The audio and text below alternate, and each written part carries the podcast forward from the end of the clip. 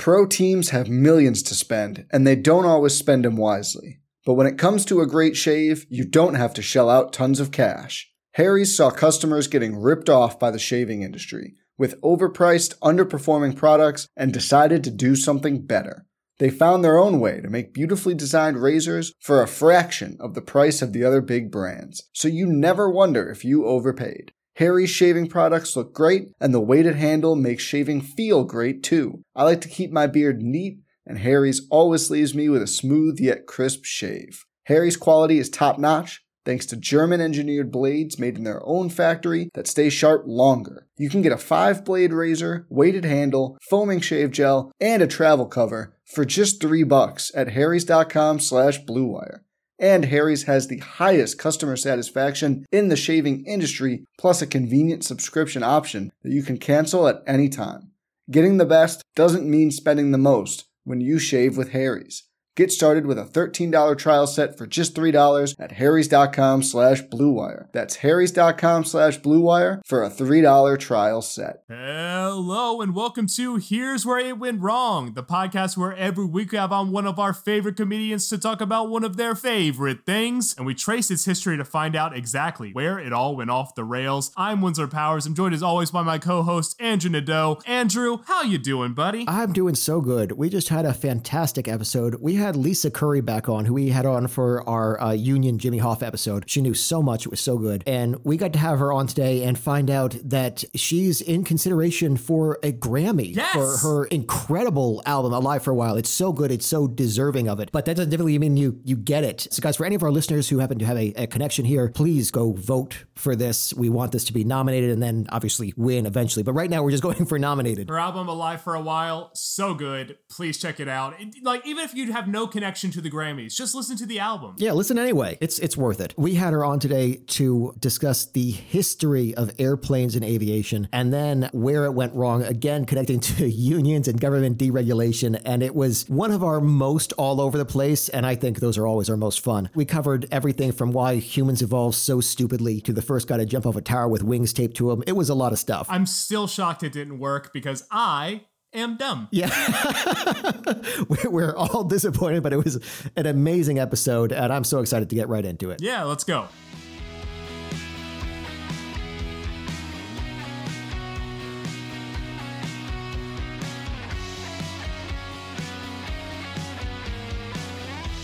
Lisa Curry, thank you so much for coming back. Thanks for having me back. Absolutely. I mean, you had a, a really fun episode last time where we got to talk about unions and the mob, and it was some deep, heady stuff. It was so fun. Got super into the Irishman. Yeah. yeah. That was fun. Anytime I'm able to talk about Jimmy Hoffa, I was with somebody recently and Jimmy Hoffa came up and I lit up and they were like, are you okay? It's like, no, I have so much knowledge on this that you should have prepared more time for this conversation now.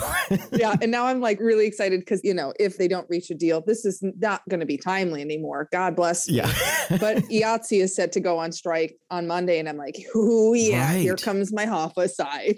Yeah, I am. I'm absolutely following this close. And I, I mean, it is one of those very stressful things after what we saw with the Writers Union too over a number of years. Now getting this on the other side, really hoping it pans out. And obviously all of us are prepared to go all in just from hopefully that one podcast episode. All of you guys are too. Yeah. And ready to go full Hoffa here. Yeah. I'm ready to bust some kneecaps. And we really wanted to get you back now because you have huge news about your album, Alive for a While, which was absolutely amazing to begin with. But please tell us what happened. Thank you so much. Thank you. I worked really hard on it. It's been submitted for Grammy consideration, which is very exciting. That's amazing. Yes! Thank you, thank you. And so what that means is now myself and whomever else was submitted by their record companies, which is, pro- I think, like not a ton of us this year. Thank you, COVID, yeah. for upping my odds. Shout out to horrible, deadly viruses. Our in their defense of COVID is, hey, got this album considered for a Grammy. Absolutely. Yeah. Lisa got a Grammy. It it's, yeah, it's absolutely giving me better odds. So then of the pool that was submitted, five of us will go on to be nominated. And then from there, people can vote, which I'm absolutely Bo Burnham will be winning and should be winning. But if I could be one of the five, would really love that. Absolutely. And I we, we talked about the, the other ones in consideration here, and there there's some good ones, but yours absolutely belongs up there with them. So we're really hoping, and they're not going to let me vote, but we're going to still put this out here in case. If anybody knows anyone out there in the Recording Academy, please tell them to vote for me. We have a pretty good reach on this podcast now. We're we're absolutely spreading the word here. I don't know if, if we actually have anyone listening that could help, but I'm going to trust that we do. I love it. So that's amazing. You, you've been on tour now with Jim Jeffries. Oh, it's been so much fun. I would imagine. I mean, he's, he's fantastic. Yeah, he's, of course, very funny and also just great to work with. Right. You wrote for the Jim Jeffries show before this, right? Yeah, yeah, which was a blast. If you're going to be on the road, best to be on it with somebody you could stand to be around for that amount of time. Yeah, oh, absolutely. That's the thing. Like, I know some friends open for some bigger comics and it's really hit or miss. Some of them, I'll ask how it's going and they're like, you know, it's a good opportunity. Yeah.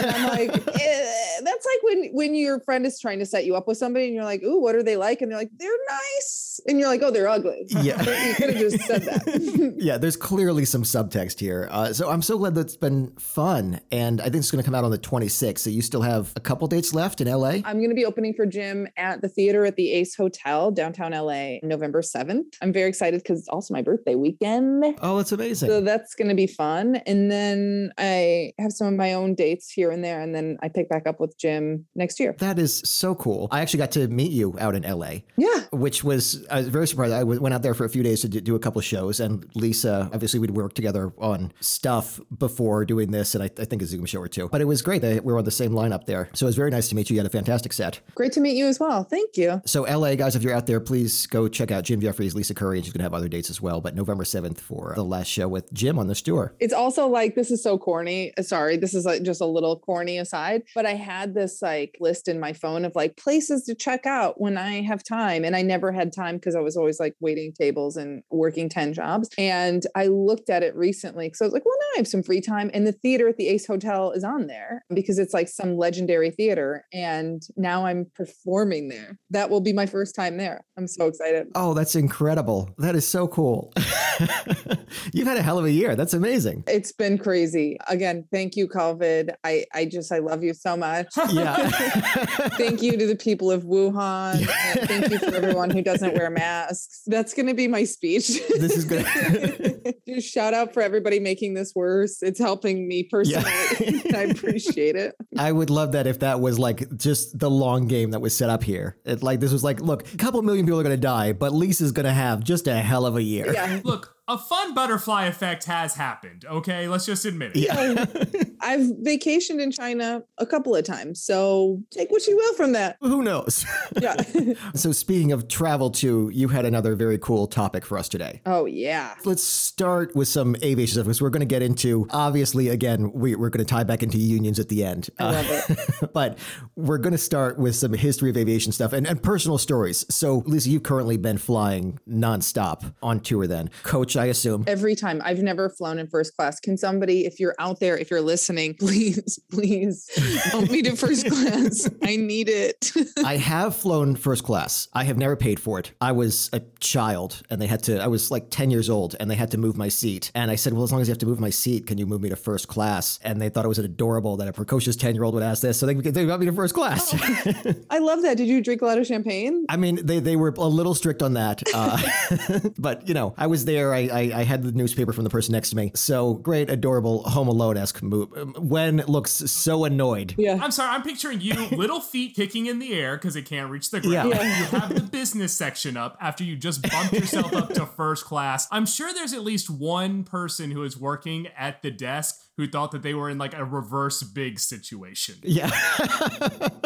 This was, of course, pre nine eleven too. So when they were like all whimsical with, oh yeah, do whatever you want. We don't care. So they just put you in the cockpit for a little while. Yeah. Yeah, no, nobody cared at that time. Little Andrew was whittling in first class. Yeah. Yeah, that was actually back in the when you could carry a three-inch knife on board, which was the rule at this time period in the in the nineties. I have tried that since then, both being an adult, I'm sure also didn't help. But I said, you know, like, you have anything in first class? I'm like, we can't do that. We you have a ticket that says coach. Actually, was re- recently was on a flight and said there's an open seat just in the emergency exit row, and I'm tall. Can I just go there? And they said, no, you'd have to pay extra. And I said, I'll pay you extra. And they said, no, you would have to do it in advance because somebody else paid extra, and that's not fair to them. And I'm like, well, I don't really care about them. This feels fine on my end. I crab about never having been in first class, but then also I fly Southwest, which is like the pilots don't even have leg room. Yeah. No classes. So for the most part, I don't mind it too much. I like the, I, I'm mostly okay with the, look, I'm going to get somewhere new. And I, for some reason, see it as an excuse to eat terribly for like five hours. It's like Vegas to me, where I'm like, I don't mind flying coach myself. And I don't mind Vegas in a vacuum. It's the people that are there with me that make it a living hell. Right. Yeah. You know?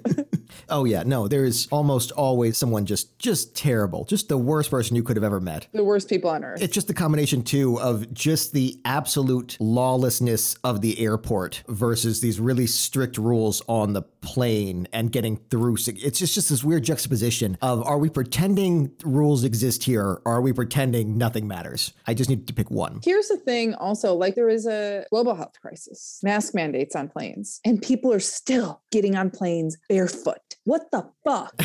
I don't know what the fuck that is. Look, I am the most barefoot person. I will walk across an entire city barefoot. I love being barefoot. I will not be barefoot on a plane because it's not my own private space. Right. What are we doing, guys? Stop this. Also, it feels like probably a disgusting place, but it's just the level of comfort some people have on planes is far too much. It's upsetting if we're being honest. I like what you said about the lawlessness of the airport because, yeah, there are no rules. Like once you get past security, all Lord of the Flies. Like people are setting up tent cities. Oh, yeah. And like empty terminals and stuff where they'll like sneak food back and they'll all eat it like raccoons over those like uncomfortable chairs. Because guess what? There's a first class of the regular airport called the Sky Lounge and none of us will ever see the inside of it. Can I tell you guys? Please. You saw the inside of it, didn't you? Well, kind of. Well, yes. Not even the Sky Lounge, but the American Airlines Admiral's Lounge. I was flying from Miami to Jacksonville with Jim and the other opener, and Jim like went to go find McDonald's or something and missed out on like, cause he had global entry. So he's in a different lane than us anyway. And we lost him. And then the other opener, Amos, and I went to the Admiral's Club because Amos is like platinum on, what is it on some fucking Qatar Airlines or something, which is a partner. Fine. And we went in, I had never seen anything like this before. It's like, it's a second floor. It's above you. There's literally windows where you can look down on all the poor people. Like you can literally just watch them milling around, dragging their luggage. And you walk in and they check you in. They give you this pass. They check you in and you go up this elevator. And at the top of the elevator is a little concierge desk. And a woman's like, mimosa? And she's like, would you like mango or orange juice? And hands you a mimosa when you walk in. The lounge is so enormous that we had our own section. We had like our own section of a bunch of couches and plugs and whatever.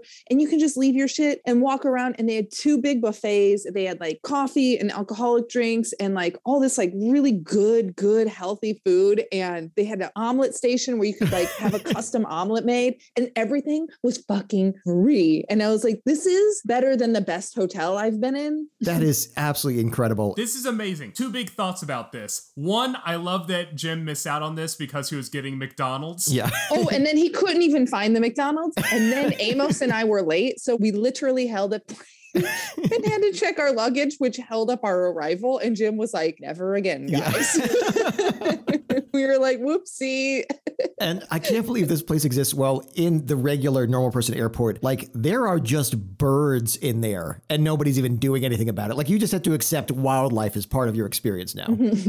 Okay. Me and my wife were in a long distance relationship. After I got out of college, she had a fifth year. I worked down at a theater down in Florida. She was in Mississippi. So I would like fly to her like once every like two months or something for us to have like a very short weekend together kind of thing. So I had to go to the Orlando airport, where there are birds everywhere. Yeah. It's basically a bird sanctuary. And I would frequently, because it was like a two hour drive to Orlando, I'd have to fly to like Atlanta and then fly from Atlanta to Jackson. So I'd either get stuck and have to sleep in the Orlando airport because my plane would always get canceled, or the Atlanta airport, which was scarier because like I'm just like, I can't even drive home. I'm just in a different state now. And I'd be like, hey, the plane didn't take off. Can I have a place to sleep, please? And they'd be like, go fuck yourself. Which I just realized I was doing an all Mulaney bit there. Yeah. Like, fuck it, I don't care. They're like, you could go rent a car and sleep in that. Yeah. Literally, they're just like, there's a variety of hotels you can go to fuck yourself in if you would like to try that. So I would do that constantly. So that was my entire, like, I'm so burnt out on air travel because I did that for an entire year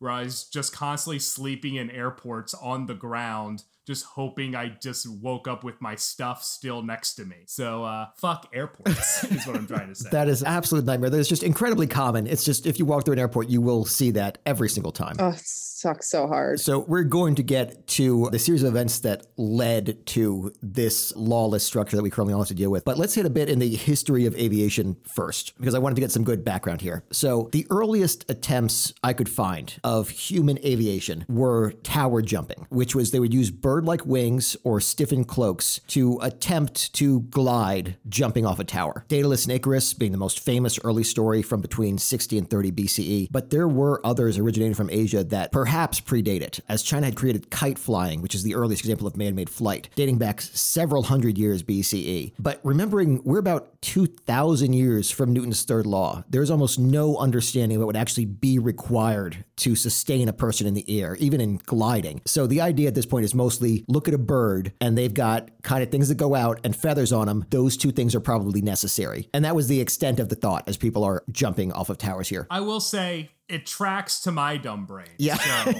Yeah. I will tell you guys, I also had uh, bunk beds as a kid that I share with my little brother. And look, I was an honor student yeah. my whole life, but also I believed the Peter Pan thing that if you think happy thoughts, you can fly. Yeah. And I would get on the top bunk and just squeeze my eyes closed and just think as hard as I can. And I'd be like, oh, I have to think happy thoughts. And I would hold my breath and jump off the top bunk repeatedly. I mean, like ten times in a row, and thinking like one of these times I'm going to take flight. And I'm like, oh, I'm not thinking hard enough. That's what the problem is here. That was probably it. What a way to find out you're depressed as a child. You know what? That never occurred to me. And that is incredibly accurate. All right. But if that had worked, that That would have ended up being a great story. Ultimately, a broken leg is probably worth the cost to possibly get this to work. Yeah, thank God I have strong bones. I would do the thing where I would jump from high places, but like I was scientific because I would hold a plastic bag sure. thinking that I could parachute down from high places. Have I thought to myself, oh, if this plane starts to crash, I'll use my jacket that, as a parachute. Yeah. Certainly have. Honestly, Mary Poppins screwed up for everybody where they're like, you know what? Umbrellas could probably do this. Absolutely. Have you ever held an umbrella in the wind? Andrew, they go inside out immediately. And, and yeah, look, we live in Chicago. I've had this experience. I have lost two umbrellas on the same trip, just walking down the street. They're terrible. I hate umbrellas. They not a single one of them works. You say you lost an umbrella, but no one's ever actually owned an umbrella, Andrew. Never. It's just a thing you pick up randomly when you happen to see one. I don't know how I got to my house, but it's there now. Exactly. So the first possible real example of human gliding that's been documented, because it's theorized that a lot of people just jump off of shit with stuff strapped to him and then they died. But this was in five fifty-nine C E and it's Emperor Wenxuan of Northern Qi in China. What's C E? current current era or common era. So oh. now A D. Yeah. I was like, Christ, what? It's it's the scientific documentation of before a common era and common era. They pretty much were just like, we want to take the Jesus stuff out of our saying what dates are, which I'm against. Yeah. And so they chose before common era and common era. Uh, it was surprising. I expected the notation to kind of switch over more drastically, but it's still one of those that's like in some places that's the only thing they use and some never mention at all. So Wenxuan, as he expanded his reach, he took prisoner uh, Yuan Huangtao, the son of the Emperor of Northern Wei. And as an experiment, Yuan, along with other prisoners, was just thrown from a tower with a large kite strapped to them as an experiment with flight. Wait, here's what I want to know. Did yeah. they start off experimenting with people, or were they like, let's see if this chair will fly? It's I, it seems like, look, th- these were prisoners they were going to kill anyway. So this was kind of a, like, let's just see if it works. I'm betting they started with people. But from the records, Yuan was the only one who survived. And from a tower that was approximately thirty-three meters tall, supposedly he sailed two point five kilometers. Most people think that at this point, this is not a true story. The distances don't match up. A lot of it would have been hard, but this was still an early documented case, one that was discussed as if it was real. But also he was still to be executed. So they had him starve to death after this. I feel like, like that should have earned like a release. He flew fucking two and a half kilometers away. Why did he wait? I know. Like, I would have hit the ground and started running. Right. Essentially, like, could you imagine if like you were in prison and then they threw you outside of prison and you just waited to get gathered up? I know. It's like, all right, guys, this one worked. I guess let's all go back and celebrate. And, and then, yeah, just ended absolutely terribly for him. So the next case that is, again, probably not true, but still well documented. Ninth century, you have this Andalasian Muslim astronomer and inventor, Abbas ibn Furnas, and he attempted a short gliding flight with wings he'd made and covered in feathers, and again, jumped from a tower. And supposedly he actually glided fairly well, but injured his back when he was landing. But the theory for the cause of the injury was that he didn't know birds land on their tails, which they don't do. And had he attached a tail, he would have been fine. Here's the thing. You can tell this is before advanced biology because it's such a childish thought that like feathers are what propels you into the air. It's like, nah, dude, it's way more than that. Right. It, it was incredible how often these were like, no, if you just put the feathers on it, that's going to fix it. And then you realize how many things, just like this is before the concept of gravity. There is not an understanding of why we're down here in the first place. So the idea of what could make us go up could be anything. The feathers could just have a magical property, and let's give it a shot, see what happens. I would love to be the scientist who's like, you fucking idiot, you didn't put on a beak. Yeah. About two hundred years after this, where they've blamed the lack of a tail, Almer of, of Malmesbury, an English Benedictine monk who had read and believed the story of Icarus in his youth, he attempted a gliding flight. He attached wings to his hands and feet, which is again why I believe this one did not happen because that would create more instability, and supposedly soared more than two hundred meters. But according to the account, agitated by the violence of the wind and the swirling air, as well as by the awareness of his rash attempt, he fell, broke both his legs, and was leg- lame ever after. But interestingly, because he was unable to bounce himself forward and backwards like a bird does by slight movements, he wasn't able to maintain his equilibrium. So he actually might have glided down successfully if he had attached a large tail. Oh, well, there you go. So tails seem to be a major part of flight is what I'm getting from this. It's a major part of guessing if flight will work. Yeah. So then if humans Humans used to have tails because we have tail bones. Right. Did we also used to fly? These were different tails. Should we not have evolved? It's, I mean, I, in general, I think, yes, that we would have been far better off at a different stage than we are now. Uh, but the, the loss of tails in humans was one of those things, too, where it's like, we didn't need to lose that. That wasn't hurting anybody. If I had a tail and maybe some gills, yeah. What should I get done? Wait, wait, wait. What could you get done with gills? What's really pressing on your schedule that you need gills for?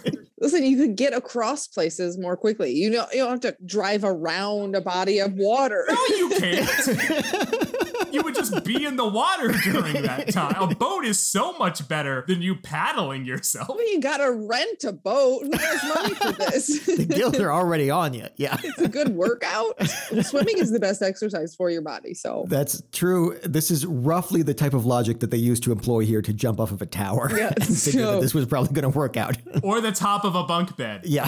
Yeah. Yeah. And they were the scientists of their time. So basically by extrapolation, I am also a scientist. So there we go. So let's just skip ahead to basically, we'll actually get to the, some of the more interesting parts later, but sixteen hundreds Lagâri Hasan Çelebi is said to have glided over the Bosphorus Strait in Turkey. And everyone says that he was known to lie and exaggerate about everything. So this didn't happen, but maybe he glided a little bit. And in sixteen thirty-three, his brother Lagâri Hasan Çelebi supposedly launched a seven-winged rocket he was strapped to using one hundred forty pounds of gunpowder. Mythbusters actually tried to recreate this one, but said there wasn't enough specific detail of the design to know if their build was accurate, though noted it would have been extremely difficult in the time period without modern steel alloys and welding to land safely. They supposedly landed in the water or even achieve thrust at all, and their rocket did explode mid-flight. So we're finally getting to the point of the actual first confirmed human flight. And this is in seventeen eighty-three by Jean-Francois Pilâtre de Rosier. He's in an untethered hot air balloon. Etienne Montgolfier had gone up in a tethered balloon a couple months prior, but this was considered the first real flight being untethered. This was in Montgolfier's uh, balloon design that Rosier used, which uses just hot air produced by a burner, then contained by the balloon. And uh, Rosier in seventeen eighty-five developed his own balloon, which had a separate cell for lighter than air gas, typically helium, and a cone below for hot air to heat the helium at night. And then they did something that for some reason humans keep doing, which is try hydrogen instead of helium. So he actually s- survived, it was, but eventually this design was abandoned because they kept blowing up. It's what's going to happen. The first woman flew untethered less than a year after the first flight. Elizabeth Thibble flew over Lyon singing arias and dressed as the goddess Minerva to entertain Gustav the Third of Sweden, who was visiting, and I am confident could not hear her. Is it because women's voices are too high-pitched and annoying? She's half a mile in the air, mm, just okay. screaming an aria down to the ground. Could you imagine being this guy having to look up and like pretend he's really excited about it? Like, oh, yeah, that's very nice. Good songs. They even named the balloon after him. Like, he looked up and might have seen the balloon, but I cannot imagine that he heard anything at all. So after this, you get a lot of balloon development. seventeen ninety-three is the first jump from a balloon with a parachute, which at this point was that fixed ridged one where it's just like the pyramid built out of wood. A few years later, they come up with the actual cloth design so it can be compact. Sophie Blanchard was the first solo woman pilot of balloon in eighteen oh five, and also the first woman to die in an aviation accident in eighteen nineteen when her hydrogen balloon ignited. And we're going to skip ahead here because this is where we get into airship territory, which I want to save for a, an eventual Hindenburg episode, and we have enough here on just regular planes. So the first real man glider appeared in the mid-nineteenth century and is launched by George Cayley, considered by many to be the first person to understand the underlying principles of flight and force. But he wasn't the one that flew it. He just strapped this unnamed ten-year-old into the glider, and an uncontrolled glider, as a pilot, and just pushed him off. It seems like that was the inspiration for Balloon Boy, which happened you know, eight years ago or so. Yeah, I had completely forgotten about that, and that was the weirdest just transition of experiences. Everyone being horrified, everyone being like, why? This was such a dumb thing to lie about. Why Why would you try this? Quick thing, just because it's not noted here. Did this ten-year-old survive? He did. He survived. At this point, they're not going very high because they're, they're working on the glider. It's like, just jump and see what happens. But still, like, I assume he, he wanted someone very light, but also this was still at the age where they're like, you know what, you're small, you could be a chimney sweep. This was ten-year-olds at this point were part of a unique workforce that in- included, you know, pilots and chimney sweeps. Unique workforce. That's a way to put it. Very specific jobs. Hey, Lisa, are you still pro-union now? Knowing yeah. that, that we're taking away all these sweet jobs from ten-year-olds. You know, I think there should be, I don't know if there's a chimney sweeps union, but it should be children, logically. Who else fits in a fucking chimney? Yeah. How are you doing a good job if you're an adult? You can't get in there. That's like having your car detailed, but they won't get into the car to vacuum it. You don't know what you're doing. I mean, to be fair, you're probably also not doing a great job if you're a ten-year-old shoved into a chimney. Yeah. You know, they're motivated. I, I worked pretty hard when I was yeah. ten. So. Oh, that's true. You had the family business. Yeah.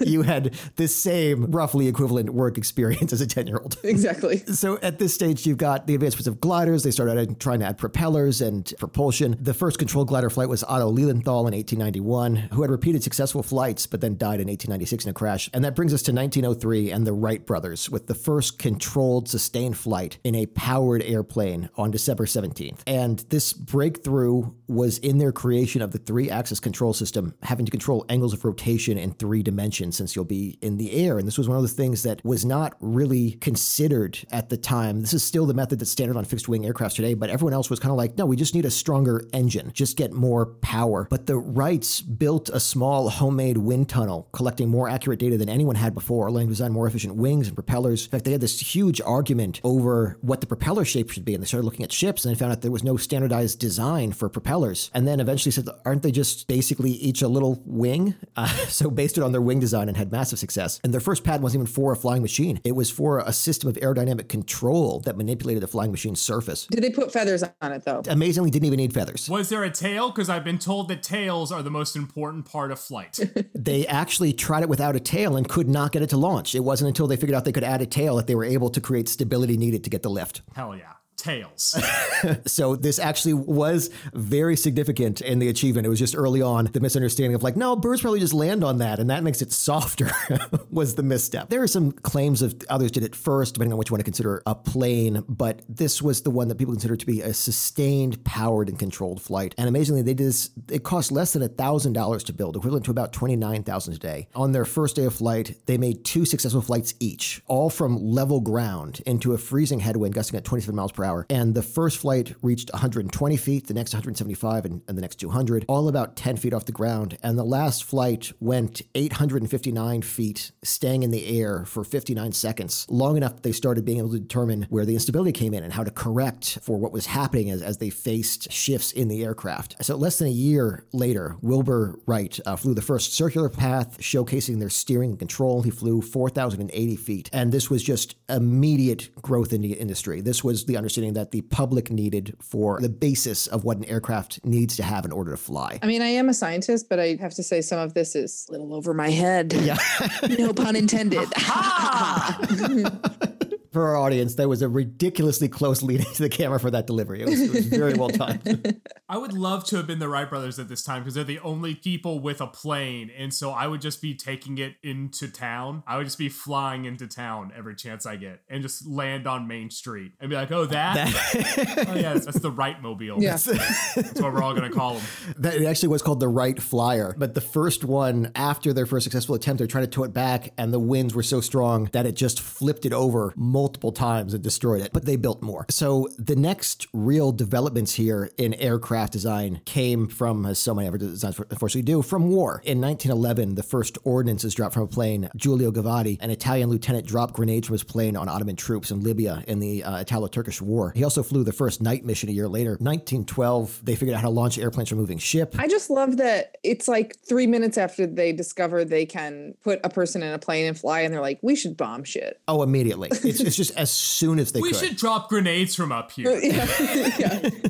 it, it was remarkably fast. At this point, they're still like barely getting stuff well into the air. They're just trying to figure out how to actually go to and from a place. Distance is not very impressive. They're flying at like less than one hundred miles per hour. So they're just like, let me just try throwing grenades out. Human nature dictates that like the first people that were flying planes had to have been like, how can I kill people with this? Or how can I fuck with this? Yeah, and like, those are like the two main concerns. That's all anybody cared about. It's, it's amazing how often that comes up right after someone who is just like purely interested in science. It's like, look, I made this amazing thing that can be used for all sorts of things. And they're like, we could probably kill people with it though. And that's immediately what it gets co-opted for. I mean, we just had a whole L S D episode where they were just like, okay, let's use this to make assassins and give dolphins hand jobs. And it's just like, what? Why were those the two things you thought of first? That's a really good plug for that episode too, because anyone who has not heard that yet probably has to go find out why they were doing this. That, that, that was a, a weird transition of events. And then it's like the next thing you discover is that dolphins are rapists. This seems like a weird, what are we doing, guys? I know. It's, yeah, dolphins.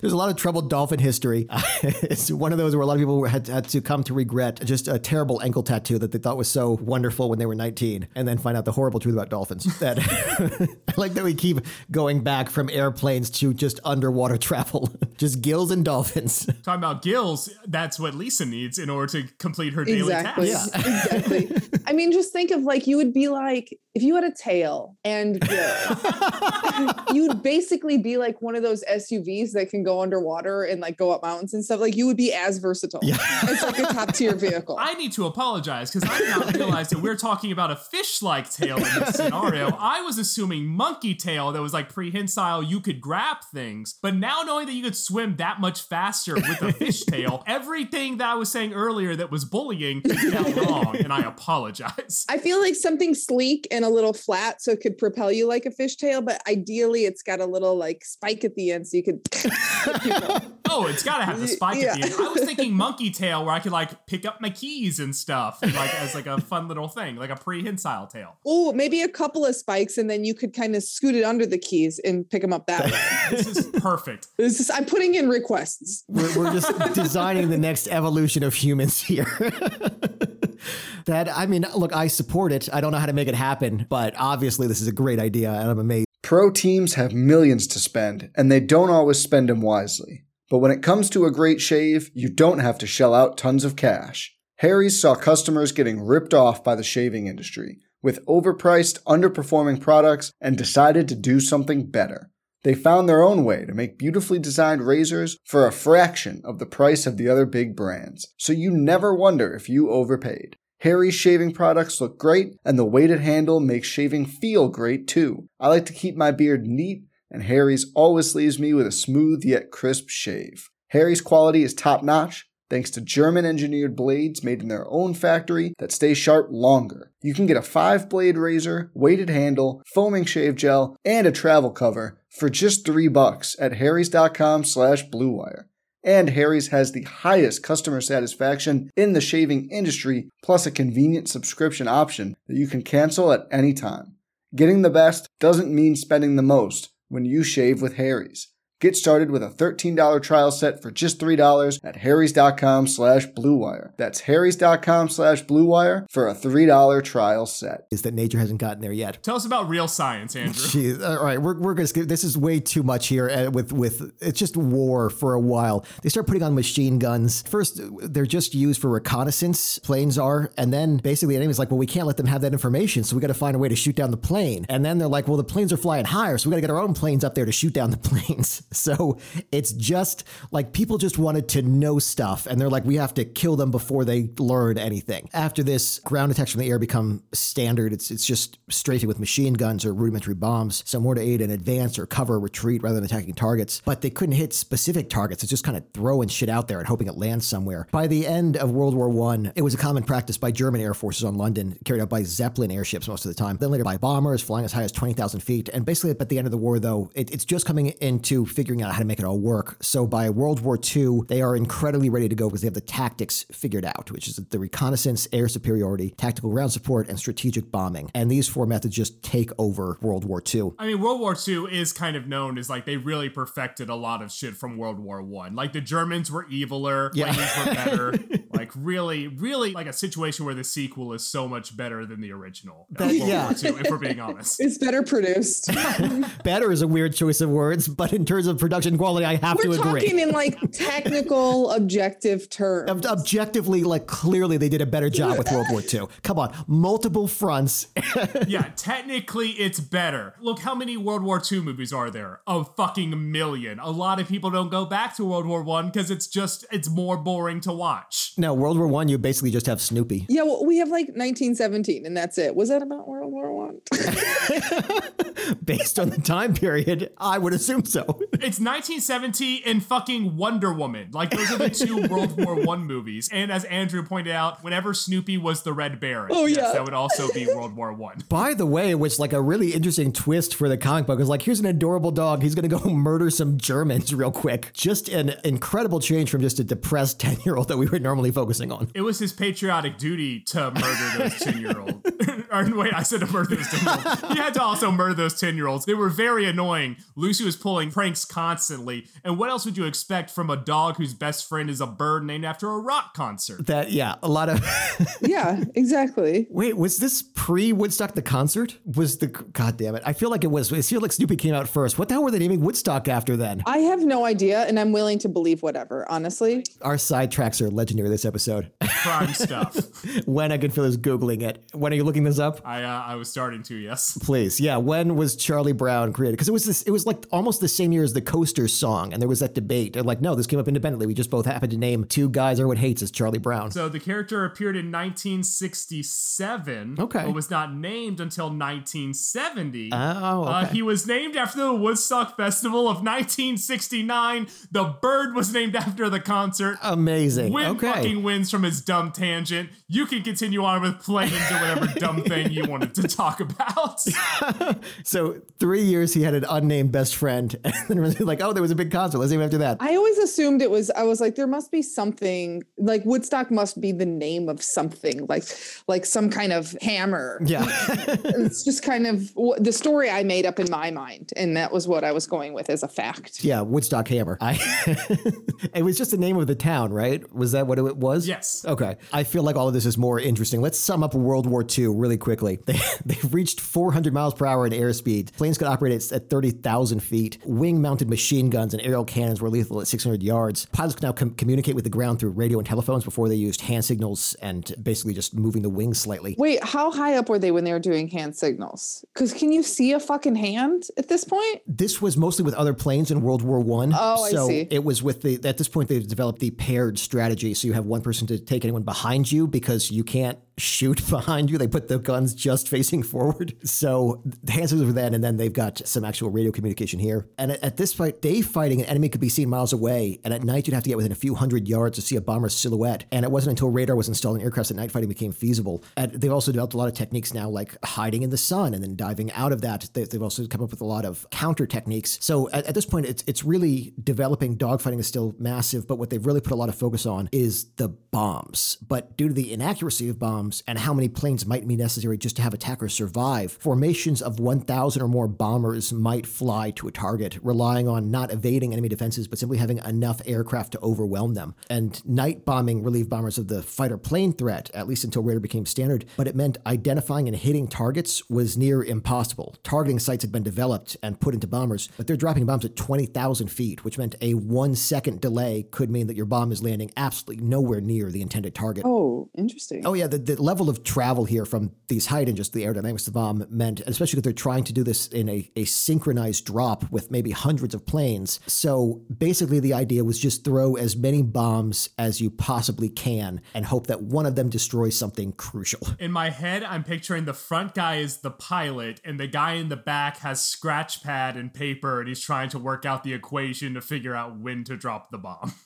they, they created this targeting site at the end of the thirties that uh, would be fixed with a gyroscope so it would stay with the plane and wouldn't become unbalanced, and would supposedly allow them to look through and see where their targets would, would hit. But there were too many factors that they couldn't control, such as, as one pointed out, the, the wind change here. There was just a lot of math that wouldn't be known. And again, this is going to vary greatly depending on the size and the shape of the bomb. So bomb runs became about how many bombs you might need to drop to destroy a target. Bombers were built to carry thousands of pounds of bombs, and bombs dropped were often incendiary, relying on the fire to destroy an, an entire area because they may not be able to hit a target. So between nineteen thirty-nine and nineteen forty-five, Allied planes dropped three point four million tons of bombs on Axis powers. Quite a bit. Yeah, this this was just insane. And towards the end of the war, we saw the jet age. Aircraft would soon be able to fly past the speed of sound in forty-seven, twice the speed in nineteen fifty-three. And at this point, basically radar had gotten so good, speed had gotten so high that it, it completely changed the game. Dogfighting became less and less common throughout Vietnam, and techniques had to shift and evolve. And aircrafts became more and more prevalent as just a source of transportation, and was remarkably accessible to the public starting in about, you know, fifties, sixties, which brings us to really where it went wrong right after. The, I mean, obviously, World War Two, probably where it went most wrong. But another thing here, Lisa, where did it go wrong after, other than World War Two? Well, I think as soon as it happened, did you I didn't realize dereg- the airlines were the first industry in the United States to be deregulated, which I was like, what a I don't know. I don't know which other ones may have turned out better. But I think the idea was for there to be more competition, but it deregulated. I made a list. Here's what it eliminated. It used to be, before uh, the deregulation, it used to be that all tickets were refundable. There was no penalties for changing flights. There was more legroom. Meals were included and all bags were free. And they argue, they're like, you know, uh, the price of plane tickets went down, but everything about the experience of flying got so much worse. And they went down by like twelve percent, by the way. It wasn't by, oh, I'm sorry, excuse me, twenty-one percent.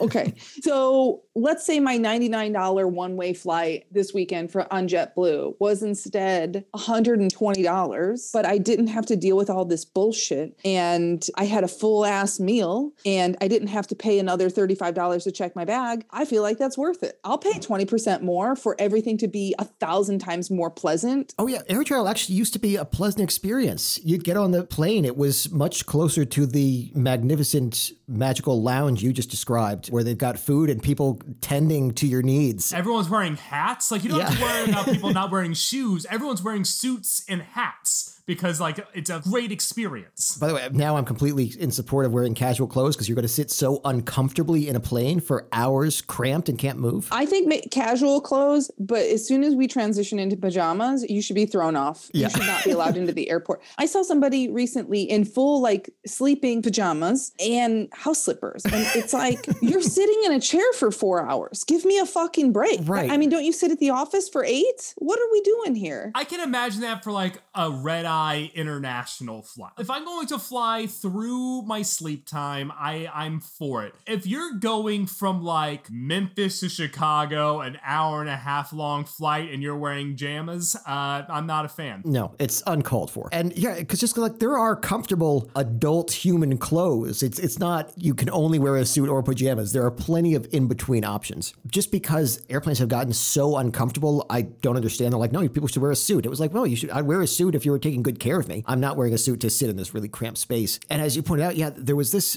decrease in ticket prices, but prior to this, when it was a regulated, ticket prices were fixed and controlled by the government. Due to this deregulation, by the way, because of this, it was set so that when employees' salaries were to be raised, they could raise ticket prices along with them, which meant airlines didn't have the same incentive to fight unions. They could just pay their people fairly because it was going to be made up and they didn't have control over those numbers anyway. As soon as deregulation happened, they started laying people off and it very quickly devolved into, uh, again, unions have to be formed to fight this. And deregulation started with the claim that like we need more competition here. This is going to bring up a chance for these smaller airlines to to develop. And of course, it had the opposite effect. They they established hubs immediately going for the large locations. The larger airlines crushed the smaller ones. Even, even some larger ones like Pan Am were lost. And they started acquiring these smaller airlines that they could then list as subsidiaries and hire people on outside of the union contracts they had for their main airline. So it was just a chance to screw over the workers every single chance they had here. The way it worked was if you were a pilot before deregulation, you got paid well at your previous salary. Afterwards, at one of the main hubs, you got paid a little less well. And if you're at one of the subsidiaries, you were paid as little as they could possibly get away with. And because this is private industry, one of the things that's recently become an issue is that they have been bailed out twice after the internet bubble burst, as and of course, nine eleven, and then again during COVID. And because they pushed for this huge effort to become a private industry, they actually do have bankruptcy plans in place to allow them to still function safely while filing bankruptcy, which is the system that's created for any private industry. But instead, they uh, received fifty-four billion dollars in taxpayer money this year after receiving one from twenty twenty. And then continued to fuck us. This is the thing that drives me crazy. Like, my ass paid for you to not go bankrupt while I'm going bankrupt. And then you have the nerve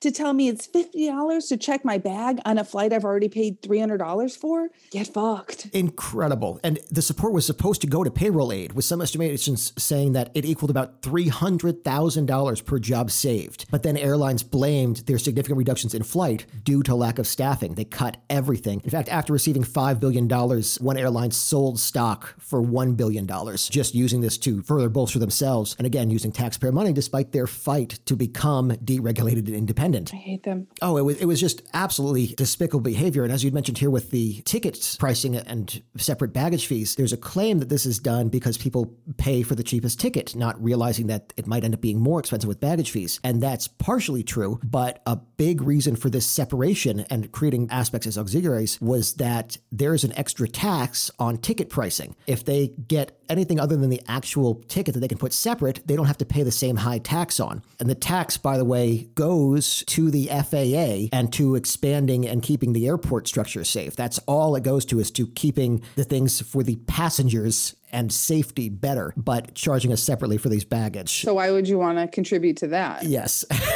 So this deregulation has led to just a few companies succeeding massively. And it, it just ended up with this oligopoly where it was the exact opposite of what they claimed the intention of this was, was to create a free enterprise exchange here, to create competition. But because of this, instead, it ended up with you have a hub, you have a few locations. It got harder to get small planes to smaller locations. And as they were able to control this, here's the thing. If you can make first class better, a great experience, you can get people to pay more. An easier way to do that without more expense to yourself is make coach worse. You don't have to make first class better if coach is terrible. Coach keeps getting worse and worse. And it's also like, I've looked into upgrading to first class and it's not like the difference of one hundred dollars. It's it's thousands of dollars where I'm like, this isn't, you can't even consider it. Nothing they could offer is worth that. There's nothing they could possibly give you in this relatively short experience worth the thousands of dollars of upgrade. Well, and what drives me out of my mind is how they'll try to sell it to you is they're like, you get free drinks. Bitch, they are not free. Yeah. You pay three thousand dollars for them. That's more than bottle service in a fancy nightclub where you're for sure going to get laid. Yeah. I could not possibly drink enough to make that worth the money. Right. No. And trust me, I've given it my best. Yeah. I'm not going to spend that much. I just sim- I simply can't. Yeah. So it, it was this insane thing where, again, because they couldn't possibly make this worth it, it became this class distinction. The same thing as who gets to board the plane first now. These small perks that aren't really worth much of anything, but are symbolic towards the class of the type of person that could afford them. And to the richest people, being able to show that you have money is the most important aspect. So they just kept making coach worse. They they decreased bathroom sizes. They decreased the space between seats, the the comfort, absolutely anything they could do with the, the level of service, obviously required food. And the shift here in deregulation, of course, allowed them to change ticket pricing for different seats on the same flight. And that was something that was very strictly controlled before. If you were on the flight, you were on the flight, and that was it. And this shift led to the massive change that we have today. And it just created a further and further disparity between the different sections of a single plane, where it became more about showing why yours is better and yours is worse and actually being better or worse. Well, they also, do, I don't know if you guys heard this, and God help me if they ever move to this because I'm going to lose all of my mind. But I read a couple of years ago that some airlines were considering having having flights with no seats at all, just like a public bus where you just hang on to a thing for the whole flight. And they're like, oh, this could be, you know, a discount. I'm like, guys, somebody sitting in the same seat over and over and over again isn't what's costing you money, you bunch of cunts. Yeah. You could at least rent chairs like a church does. At least give me a folding chair. But like, have you ever experienced turbulence? Like, are there like, are, is it going to be like snowboard boots in the ground that you got to like strap your feet in and just like really just hope? Also, is there an age cutoff for that? Or are you letting like eighty year olds fly discount and stand up the whole way and then definitely fall and explode into dust? Oh, yeah. One of those things where it was really like a let's just see how far we can push people before they break out the guillotines kind of strategy. Yes. I had read about that consideration. And I thankfully didn't see it going very far, but they're they're still pushing as many ideas as they can to reduce any comfort. And the ones they're saying like, oh, we save you money by not having the extra things like, you know, peanuts. And it's like the peanuts are costing you very little. I don't think the peanuts are the issue here. They're costing you literal peanuts. Yeah. It's they're remarkably cheap. Like that cost peanuts is an expensive expression to say that is worth no money. Yeah. It's also like anytime you have snacks on a plane, the airline is getting them at a deep, deep, deep discount for the branding. Fuck you. Oh, yeah. No, they didn't go to the lobby and pay seven dollars for M and M's like you did before getting on the plane. Like I paid nine dollars for a water. Yeah, no. Oh, God, I hate doing that. Also, the taking of your water beforehand, so you have to buy water there. It's I, I could easily do an entire episode on the T S A. Andrew, what if you had bomb juice? Yeah. I had a full meltdown coming back from Dubai because at the airport there, I bought a big bottle of water at the airport, like you're supposed to fucking do, and they won't let you get on a plane with it. Seriously? They make you throw it out before you get on a plane. I'm like, I did the fucking thing I'm supposed to do, and they're like, not here. And I'm like, now what am I? What am I going to do with it before I get on the plane? What do you think is going to happen? You guys sold this to me. Right. You sold it past security. You confirmed I didn't have the stuff. Oh my God, that's that's insane. Oh, so mad. I just can't wait for them to start like taping tax down to coach seats. Yeah. Like literally just making it as worse as possible. Well, there is a lot of funding here. We we talk about what went into things like the, the T S A, which we'll, we'll just touch on briefly here because millions has gone into this. And I get the idea of increased money for safety, but it is one of the biggest scams possible. Not once have they stopped a terrorist attack or done anything remotely contributory to passenger safety. Mm-mm, no. I refuse to go through that big like wind tunnel thing. Yeah.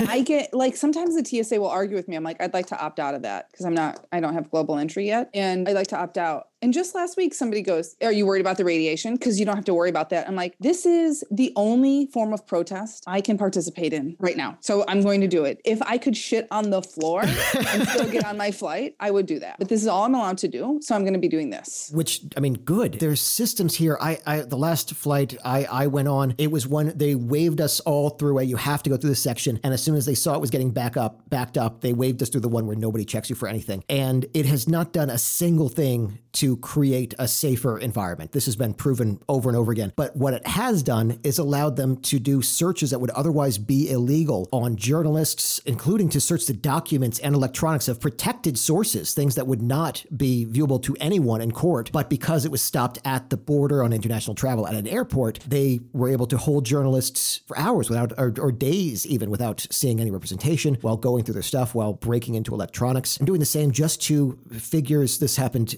this it ramped up significantly under the Trump administration, where it was just anyone where if they found they had differing political opinions, if they posted on social media things that they considered anti-Trump or Trump supporters, they would detain them in any other situation that would be illegal. But for T S A was allowed because there was just this extreme, T S A can do whatever they want at any time if they claim they have cause. I hate them. Yeah. Look, I'm, I'm going to skip ahead to an in their defense. Uh, sure. If you can tell me that the airport can have unlimited nude photos of me taken with a radiation gun. And in response, I don't have to worry about someone bringing snacks from home. Worth it.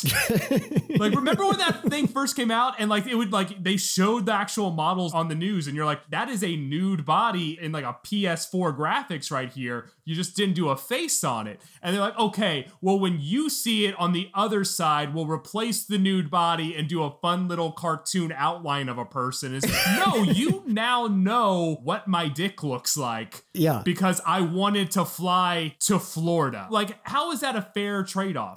Which, first of all, somebody wanting to fly to Florida. I mean, that's suspicious to begin with. Yeah, I get that. Yeah, exactly. That's a sign of a mental illness and you should be held.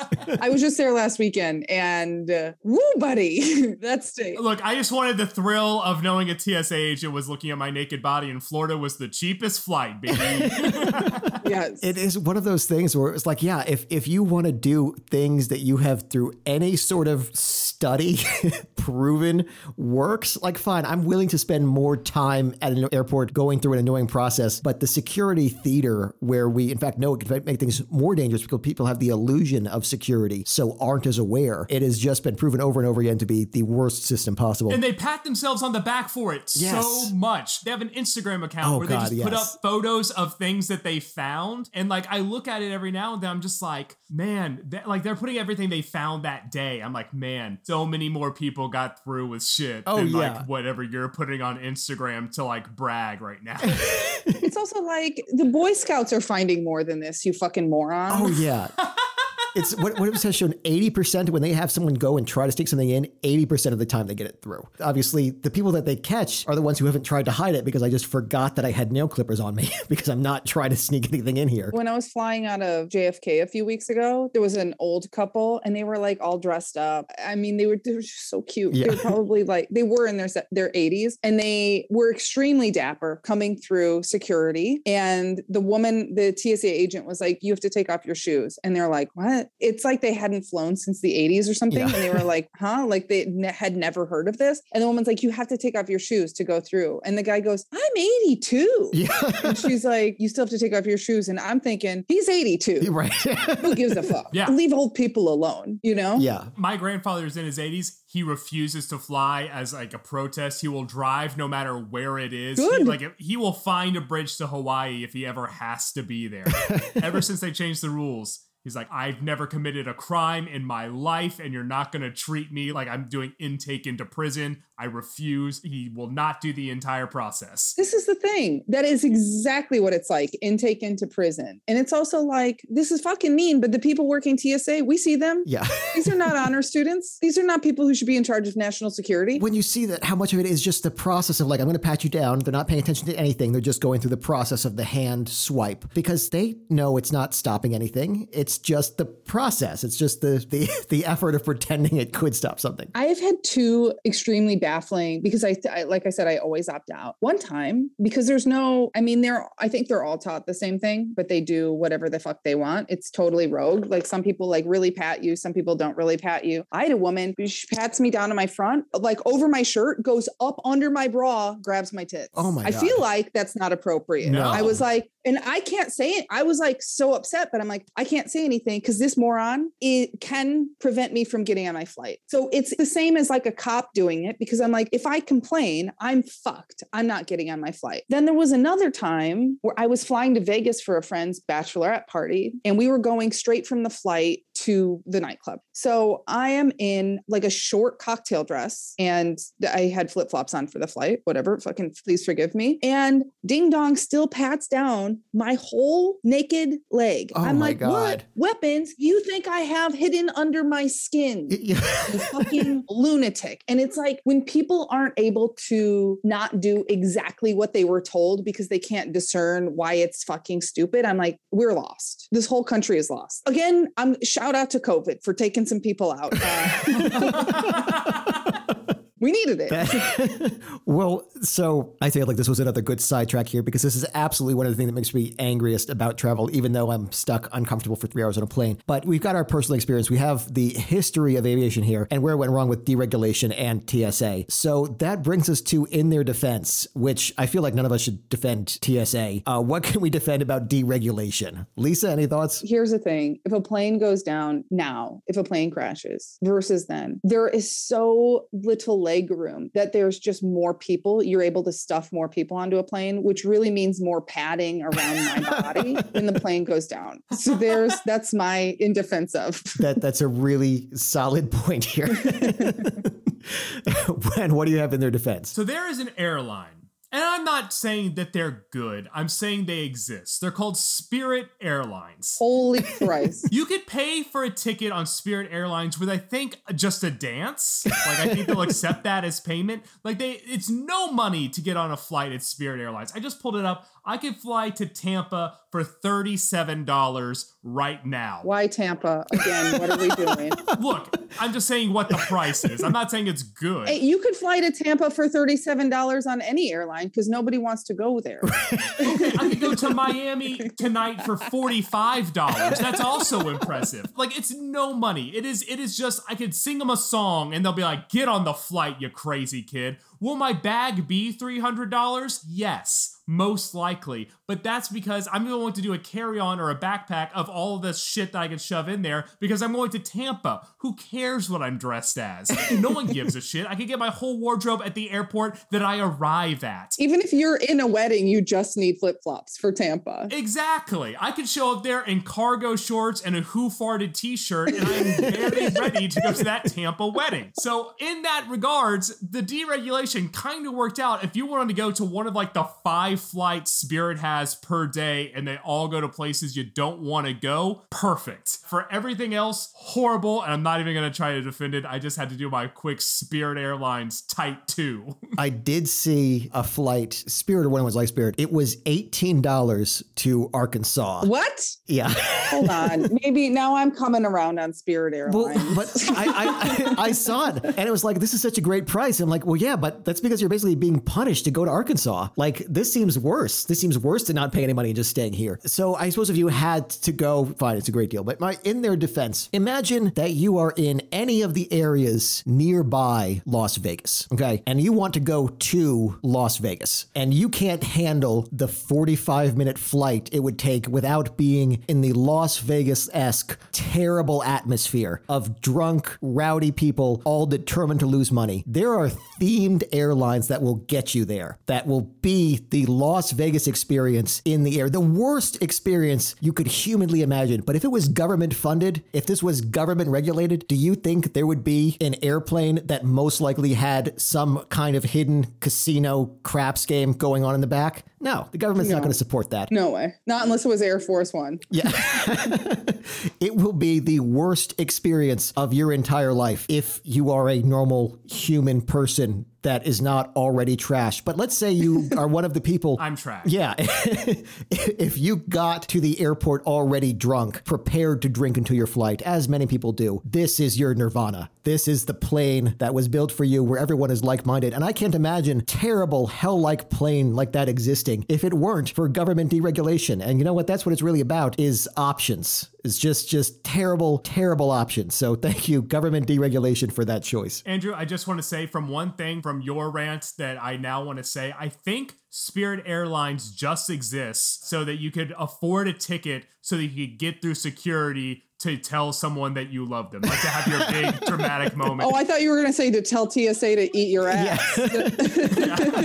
I mean, I could kill two birds with one stone. Yeah. I can have a big declaration of love where I'm like, don't get on the plane. But I can also turn to T S A and be like, you you can eat my whole ass. All yeah. right. Yeah. I'm not going through your nude tube over here. You know what? It's funny. I, that never occurred to me that you could just get a Spirit Airlines flight for like six bucks to just go sit at the airport. I'm going to start doing that. If you want to go to a Chili's too, I mean, this is your best bet. It's yeah, only place you can get it. You know what? I love paying twenty-seven dollars for the exact same hamburger I can get and do not want at regular Chili's. Man. It's a limited menu at Chili's too. Fun fact. They don't have the full menu. But, okay, so you could go to a Chili's with less options for more money. That that's the dream here. Thank you, government deregulation. This did also, of course, spur the Reagan years, which led to extreme deregulation across the entire board in every company they possibly could, leading to just, you know, massive global poisoning. So huge jump off here from airline deregulation. Lisa Curry, thank you so much for being here. I'm so mad. Thank you for having me. In this infuriating episode where we're now all angry about everything from both airlines to not having gills for some reason. Guys, hold up T S A as much as you can. Yeah. Do not go through that fucking whirly machine just as a just as a protest. Because if everyone protested, if we all band together and protested, how is it that we we are all everybody's going through that goddamn thing and then doesn't want to wear a mask? Incredible. What? You're picking the wrong things, guys. I fantastic closer. Thank you very much. And also, guys, for all of our listeners, Alive for a While, go check it out. And if you know absolutely anybody connected to the Grammys, anyone, please just go tell them to vote for this. Uh, I have been such a big fan of Lisa for so long. It was great to do a show with you, to have you on here. Oh, thank you so much. I'm going to go through my contacts now just in case uh, to help push this along.